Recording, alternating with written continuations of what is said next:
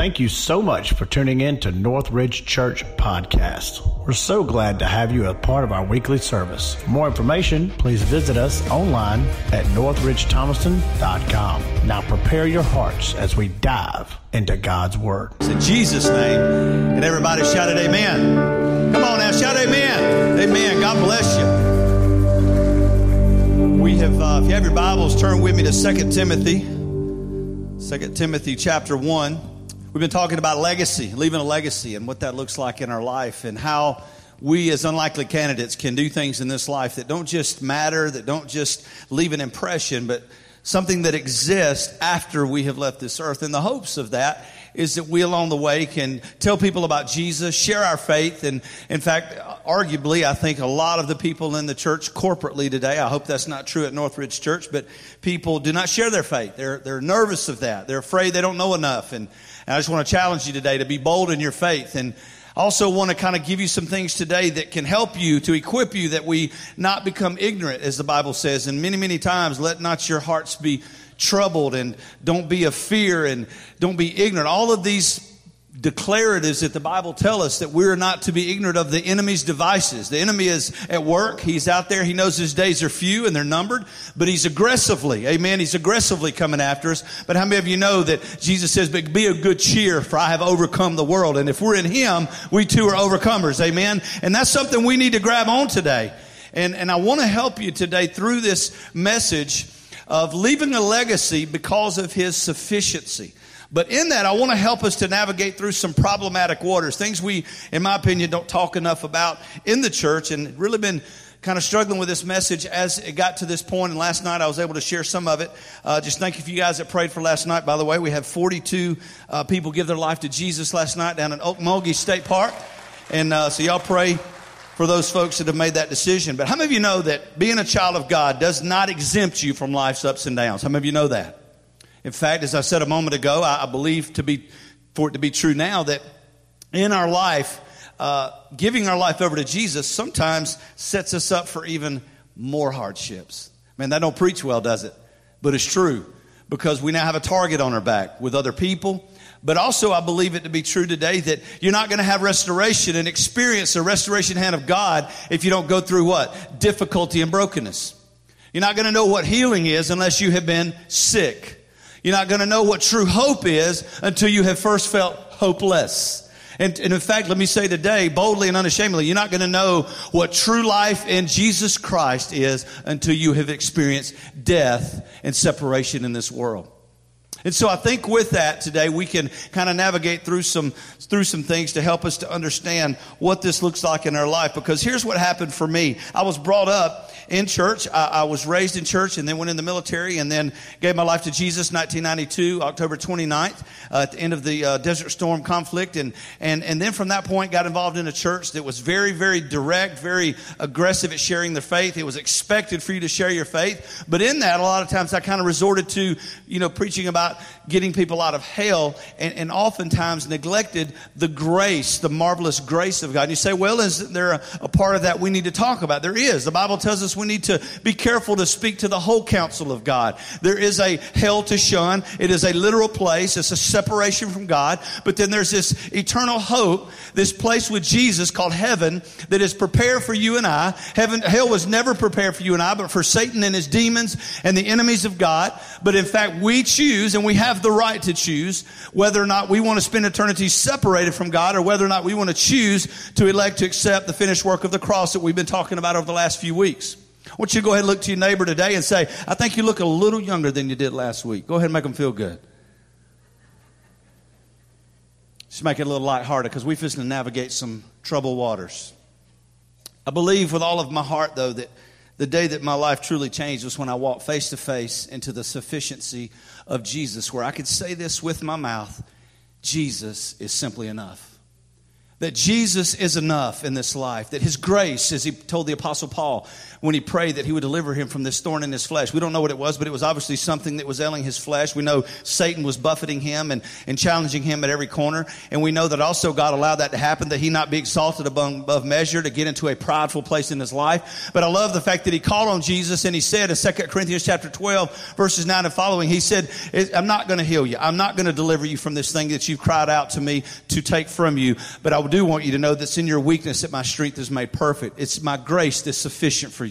And I want to tell you that today before we even get into this text to understand that it's the grace of God. Ephesians 2:8-9 is for by grace that you're saved through what? Through faith. I want you to turn with me to 2 Timothy chapter 1.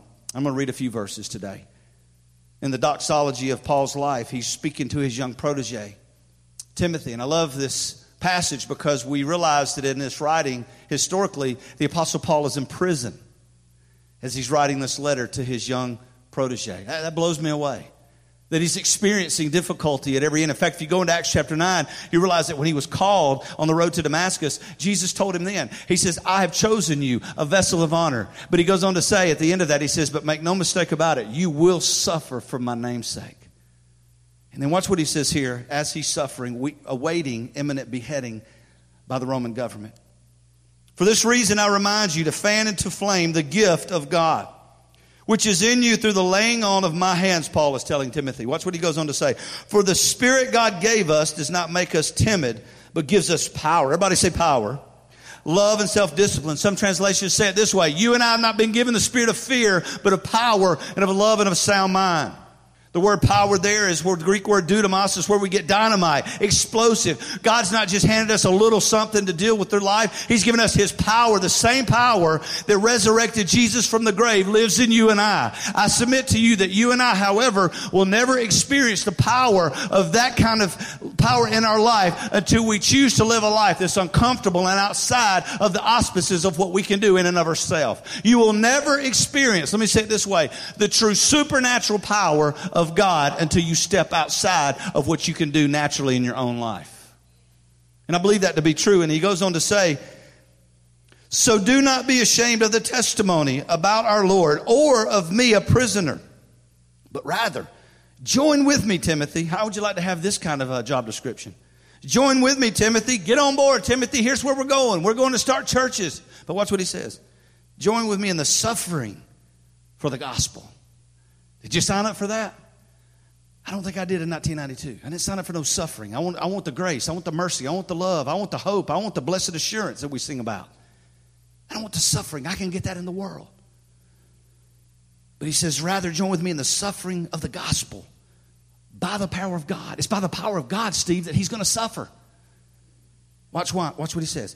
I love this. Underscore this. He has saved us, and he's called us to a holy life. Watch this. I love this. Not because of anything that we have done, but because of his own purpose and grace. The grace was given us in Christ Jesus from the beginning of time. But it has now been revealed through the appearing of our Savior Christ Jesus, who, by the way, has destroyed death. Everybody say amen. I got right there in my Bible. That's a good place to run and shout. Who has destroyed death and has brought life and immortality to light through the gospel. And of this gospel, I was appointed a herald and an apostle, a preacher and a teacher. That is why I am suffering as I am. Not because he was a bad guy, because he was. He was a murderer of Christians in Acts chapter 8 and backward. The apostle, Saul, the man from Tarsus.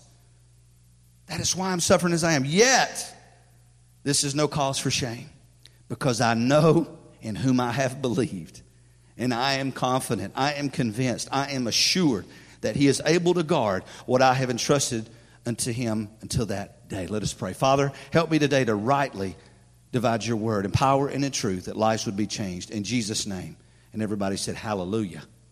Amen.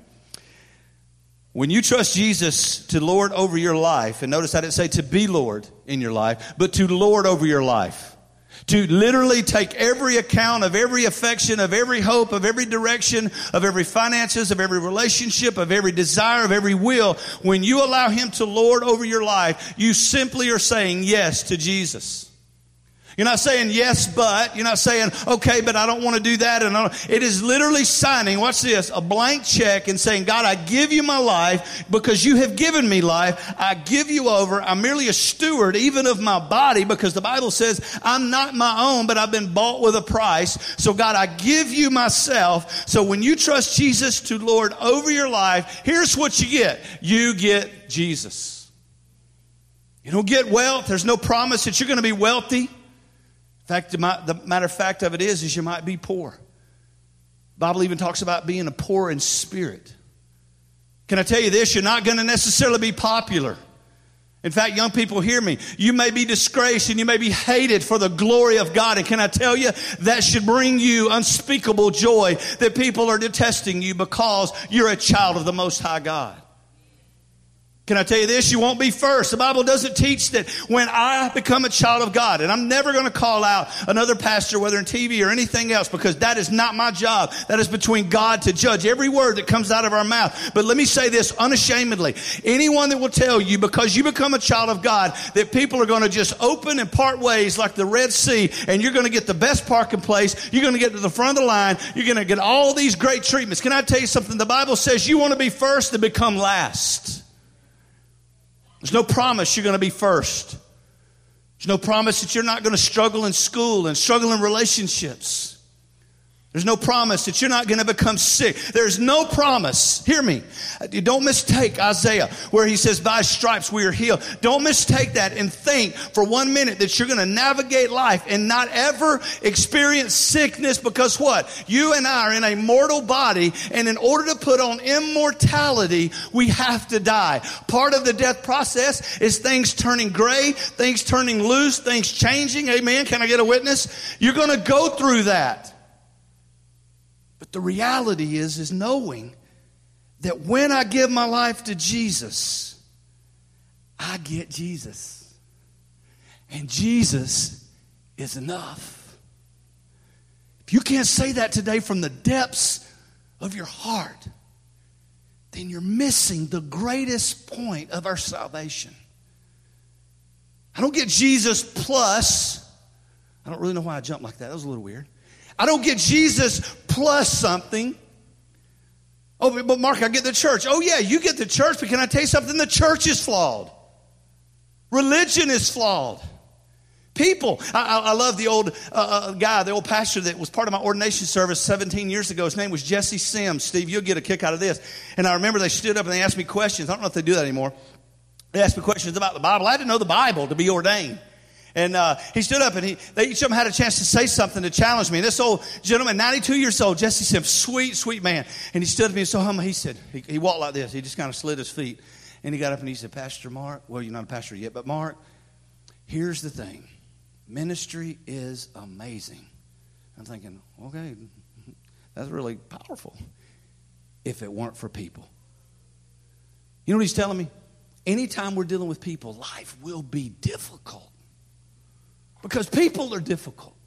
Don't look to your wife. I'm not talking about that. We'll get there next week. To believe contrary to this is literally closing your eyes to the biblical teachings and to historical evidence of what is going on. Can I tell you it this way? Every single apostle, with the exception of the Apostle John, died a martyr's death. These were the guys that could walk as Peter walked down the street past Solomon's porch. And the Bible says that his shadow cast upon the sick and the dying, and they got up and were healed. Those guys, the apostles who penned the word of God, they were called. They walked with Jesus. They saw Jesus. They saw him die. They saw him resurrected. They walked with him, and they saw him ascend in Acts chapter 1 and verse 8. They saw him, experienced him, embraced him, saw him dead and yet alive. And yet he said, every one of you will die for your faith. If anybody deserved to live a great life, it was these guys, yet they were tortured. They were skinned alive. They were tossed from buildings. They were stoned. They were beheaded. And according to Josephus, a historian in the first century, the Apostle Peter actually went out to be crucified. And they said, we're going to do to you what we did to your master. And they said that he wept openly and said, I'm not worthy to die the way my Jesus died. And they crucified him upside down. I love John 16:33. In me, Jesus said, you might have peace. But watch this. But in this life, you will have trouble. Job chapter 14 says, a man that's born of woman, his days are few and his life is full of trouble. And I say this, there's a point of reference to this today, because I'm afraid, if I say that loosely, I'm afraid that people go through life as a new believer thinking that when they get in, that everything is going to be deflected and the relationships are going to work, God's going to heal their marriage, their finances. And let me tell you something, the lies that are being told across the airwaves that when you do this, you're going to get this. I don't give them my tithe and offering to get something back. I bring it because it's His anyway. I don't pray because I'm wanting God to open up the windows of heaven. I pray because I want to get in relationship with Him. I don't preach because I want to hear myself talk. You have no clue. Honest to God, let me just be transparent. It is the most difficult thing in the world. My stomach is upside down every week before I come out here because I know that in and of myself I have nothing to say. But as God speaks and I say, God, here I am, your servant, use me. Maybe, just maybe, through my mouth, through my human lips, my frayed, depraved person, something good might come out, all because of Him. Because I've realized in whom I have placed my faith. The abounding, overwhelming, unequivocal, unashamed truth is that Jesus is enough. Real quickly. Freedom indeed. The Bible says, I love this. If the Son shall set you free, you shall be free what? Indeed. I looked that word up. You know what it means? Entirely. You can be free in relationships. Well, Mark, what if they're broken? You can be free. You can be free in your finances. What if I don't have any money to pay my bills? You can be free. I'm going to tell you something, man. I've watched my wife. She does her bills. And I've watched her write tithe checks years and years ago. Write tithe checks to our church. And I sat there and I go, what are you doing? We don't have enough money to pay our bills. She said, because I'm just going to do what God told me to do. And she wrote that check. And I have seen God do mathematically what was impossible. Just because we were faithful. Amen. Can I get a witness? Ain't that right, Doug? I'm going to tell you something, guys. It doesn't make sense. You can have freedom and loss. Last night I was talking about some of these same points, and this big dude, man, he was a huge guy. He came up to me and said, man, I need to talk to you. I said, Lord God, please, God, let him have enjoyed that message. Please, Lord. This is a big old country boy. He looked at me. He said, I want you to know I was a little upset when you first started talking about this suffering. But Lord God, please change his heart right now. He looked at me and he said, but you broke me. I said, man, what do you mean, brother? Sir? He said, I've been so mad at God. I said, why have you been mad at God? He said, because my 19-month-old daughter drowned 2 years ago. Man, I lost it. What do you say to that? I mean, what do you do then, Stan? Just bring out Romans 8:28 says, all things, the guy would have crushed me. Well, God's a good God. You know what I did? I just shut my mouth. And I listened to this guy pour his heart out. He said, Pastor Mark, I was 10 feet away. She fell over into the water. When I turned around, she was gone. And he said, and Mark, I was mad at God, and I was hating for that. I didn't want to jump on the bandwagon, but I'm like going, dude, I get it, man. I get it. I would be too. He said, but what you showed me tonight is, number one, I can have the peace in knowing I'm going to see my baby again. You know what I did with that? I said, God, He got that from what I said. Because I didn't say that. And God said, oh, yeah, you messed up every time, Mark, and I fixed it, and they heard from me. He says that to me often.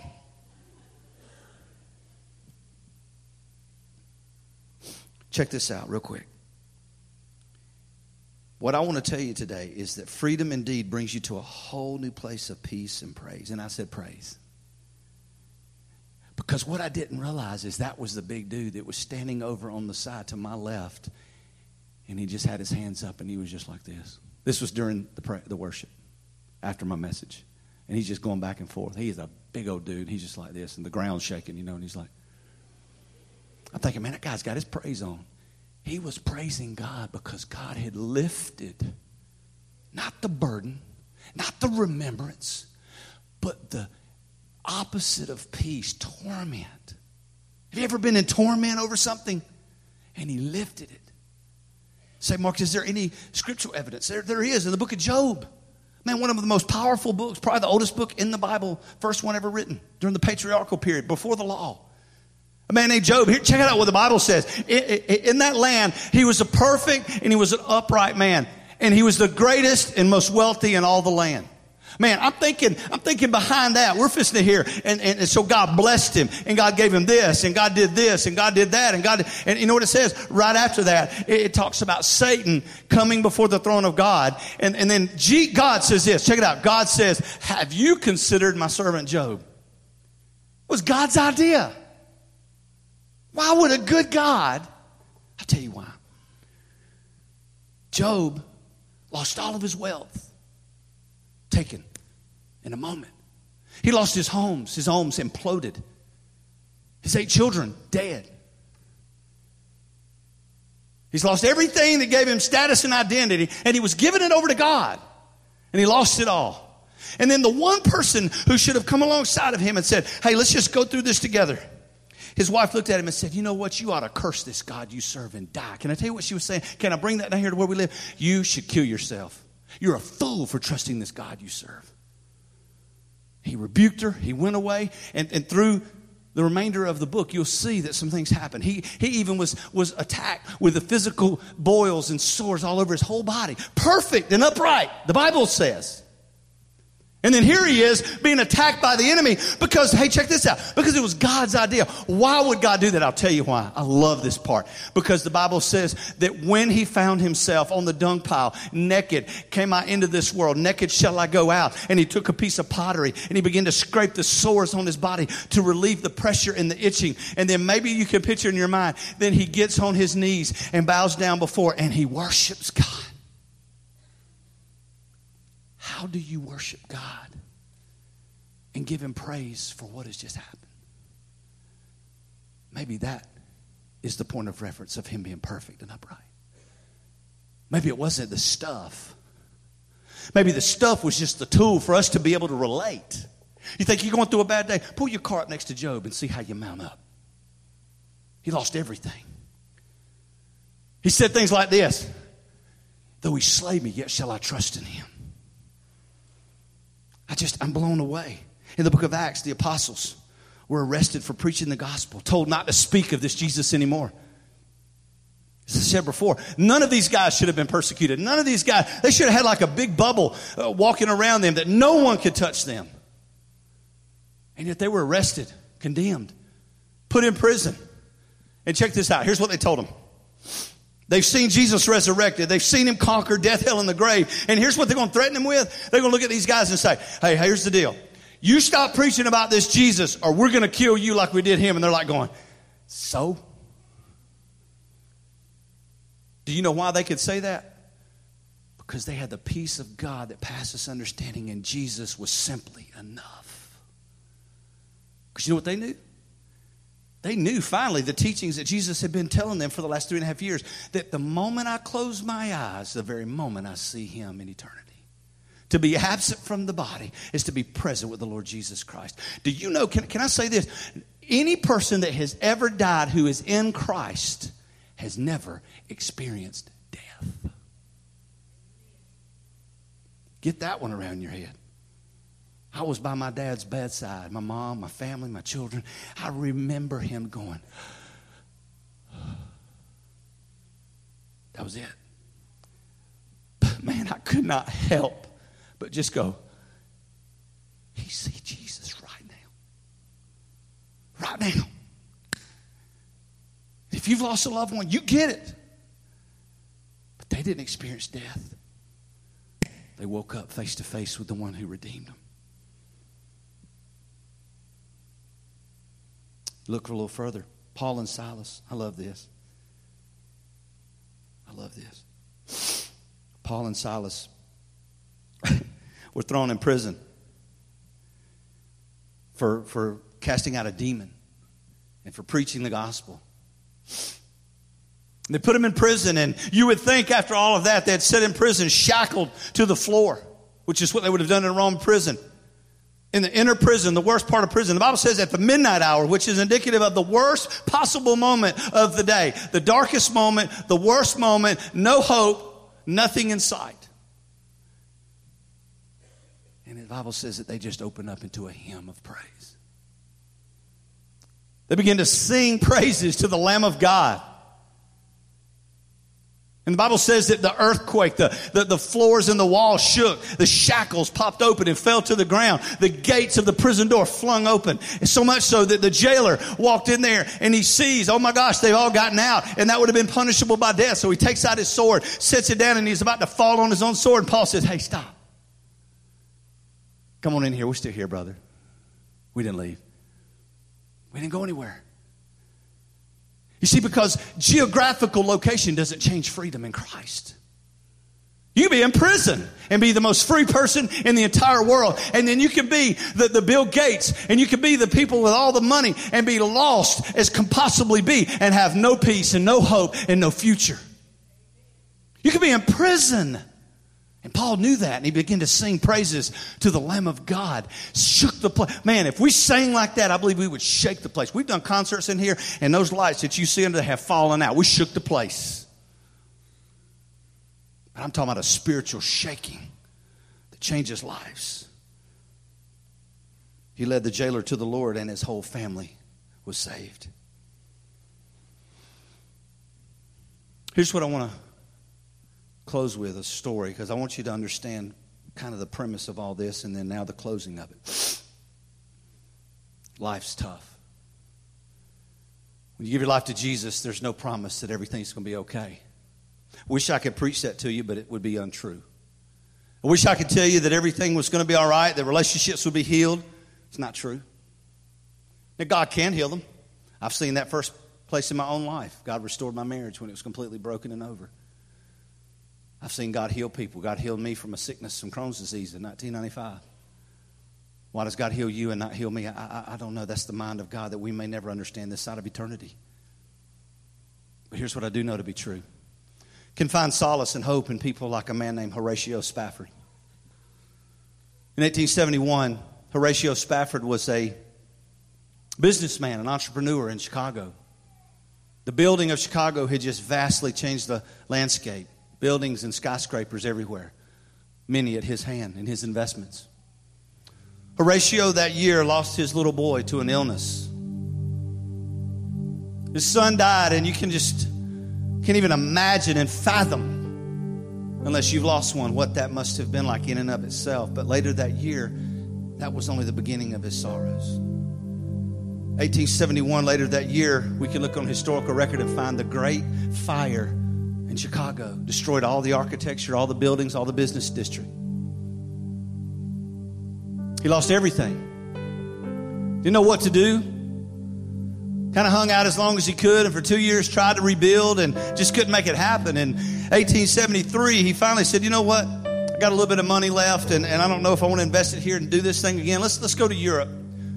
So his precious wife, Anna, and his 4 daughters were preparing to set sail for Europe, to go and maybe survey the area and maybe even start a new life there.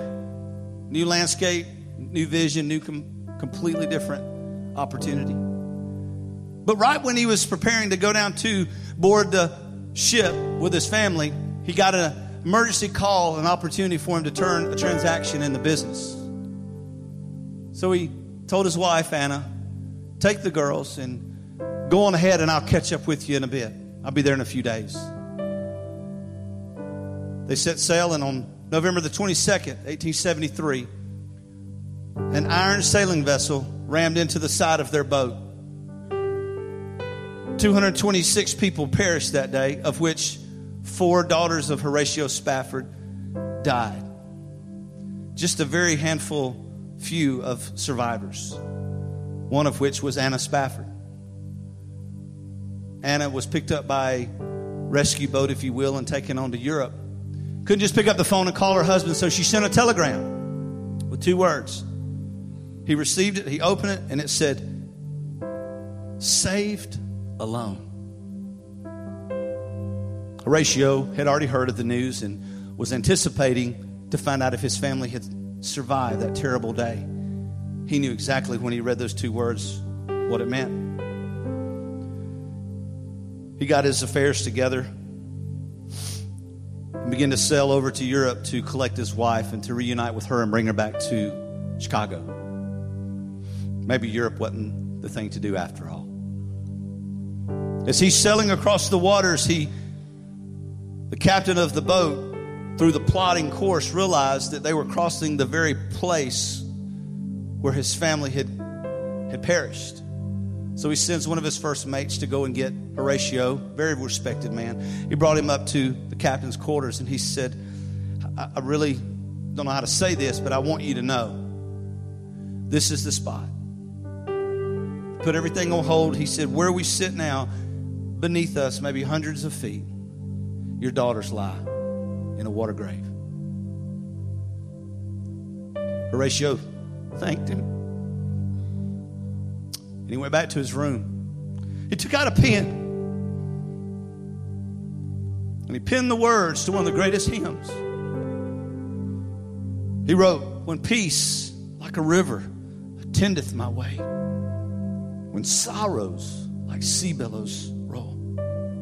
Whatever my lot, whatever you bring into my life," he was saying, "you have taught me to say, it is well with my soul."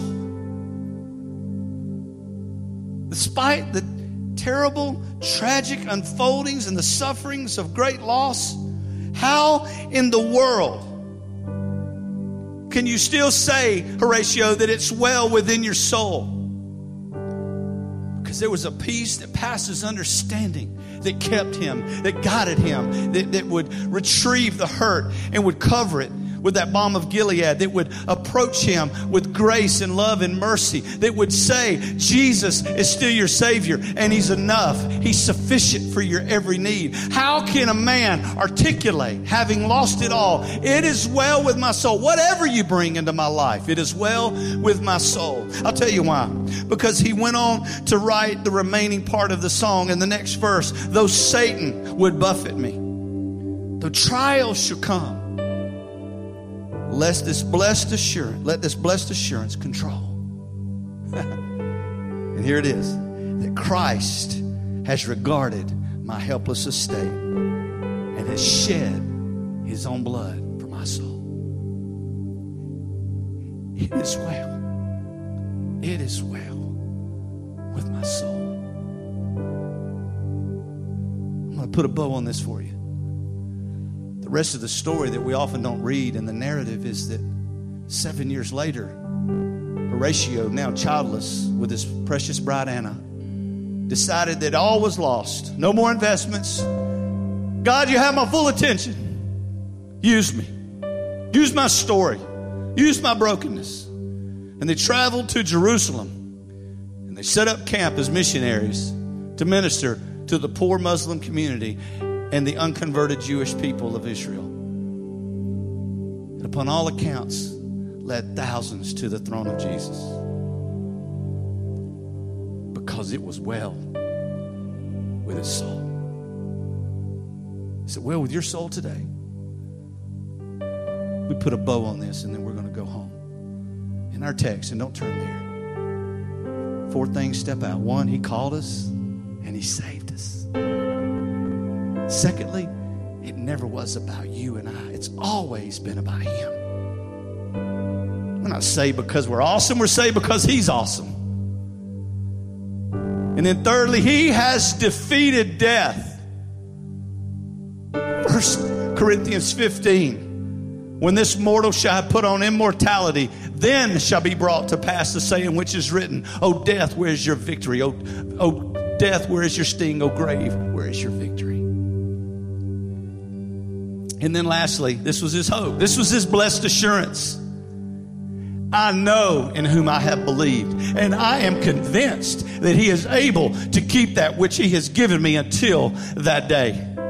Are you convinced today? Do you have that kind of peace? Every head bowed and every eye closed all over the room. What are you holding on to today? Are you in a place of absolute and utter brokenness? Are you moved about the ebb and flow of difficulty in life? Is it driving your heart? Or are you standing in the promise and the hope that Jesus has saved you? He's called you, and he's able to hold on to that thing that he has given you until that day. Do you have peace today? Do you have the sufficiency in Jesus Christ? Maybe you're sitting here today and you don't know the free pardon of sin and the hope found in Jesus. I want to give you an opportunity right now to do that. Not about a prayer, not some special thing that I can do for you. I'm just a messenger. But the Bible says, whosoever shall simply call on the name of the Lord Jesus, believing in their heart that he was dead on a cross, raised again on the third day, seated at the right hand of the Father, finished the work when he hung on the cross. It is finished. It was paid in full. He didn't just die for your sin. He died as your sin. You no longer have the burden of carrying that weight of separation from God. Today, you can walk up and say, Jesus, remember me when you come into your kingdom. Jesus, forgive me. I call upon your name. Will you save me? Be the Lord over my life. Lord over me. Give you everything, God. I say yes to you, Jesus. Would you do that right now from your heart to God? Say yes to Jesus. Father in heaven, forgive me of my sin. Thank you for dying for me. Today I ask you to save me. Be the Lord over my life. Let it be well with my soul. Let it be well with my soul. Jesus, I'm yours.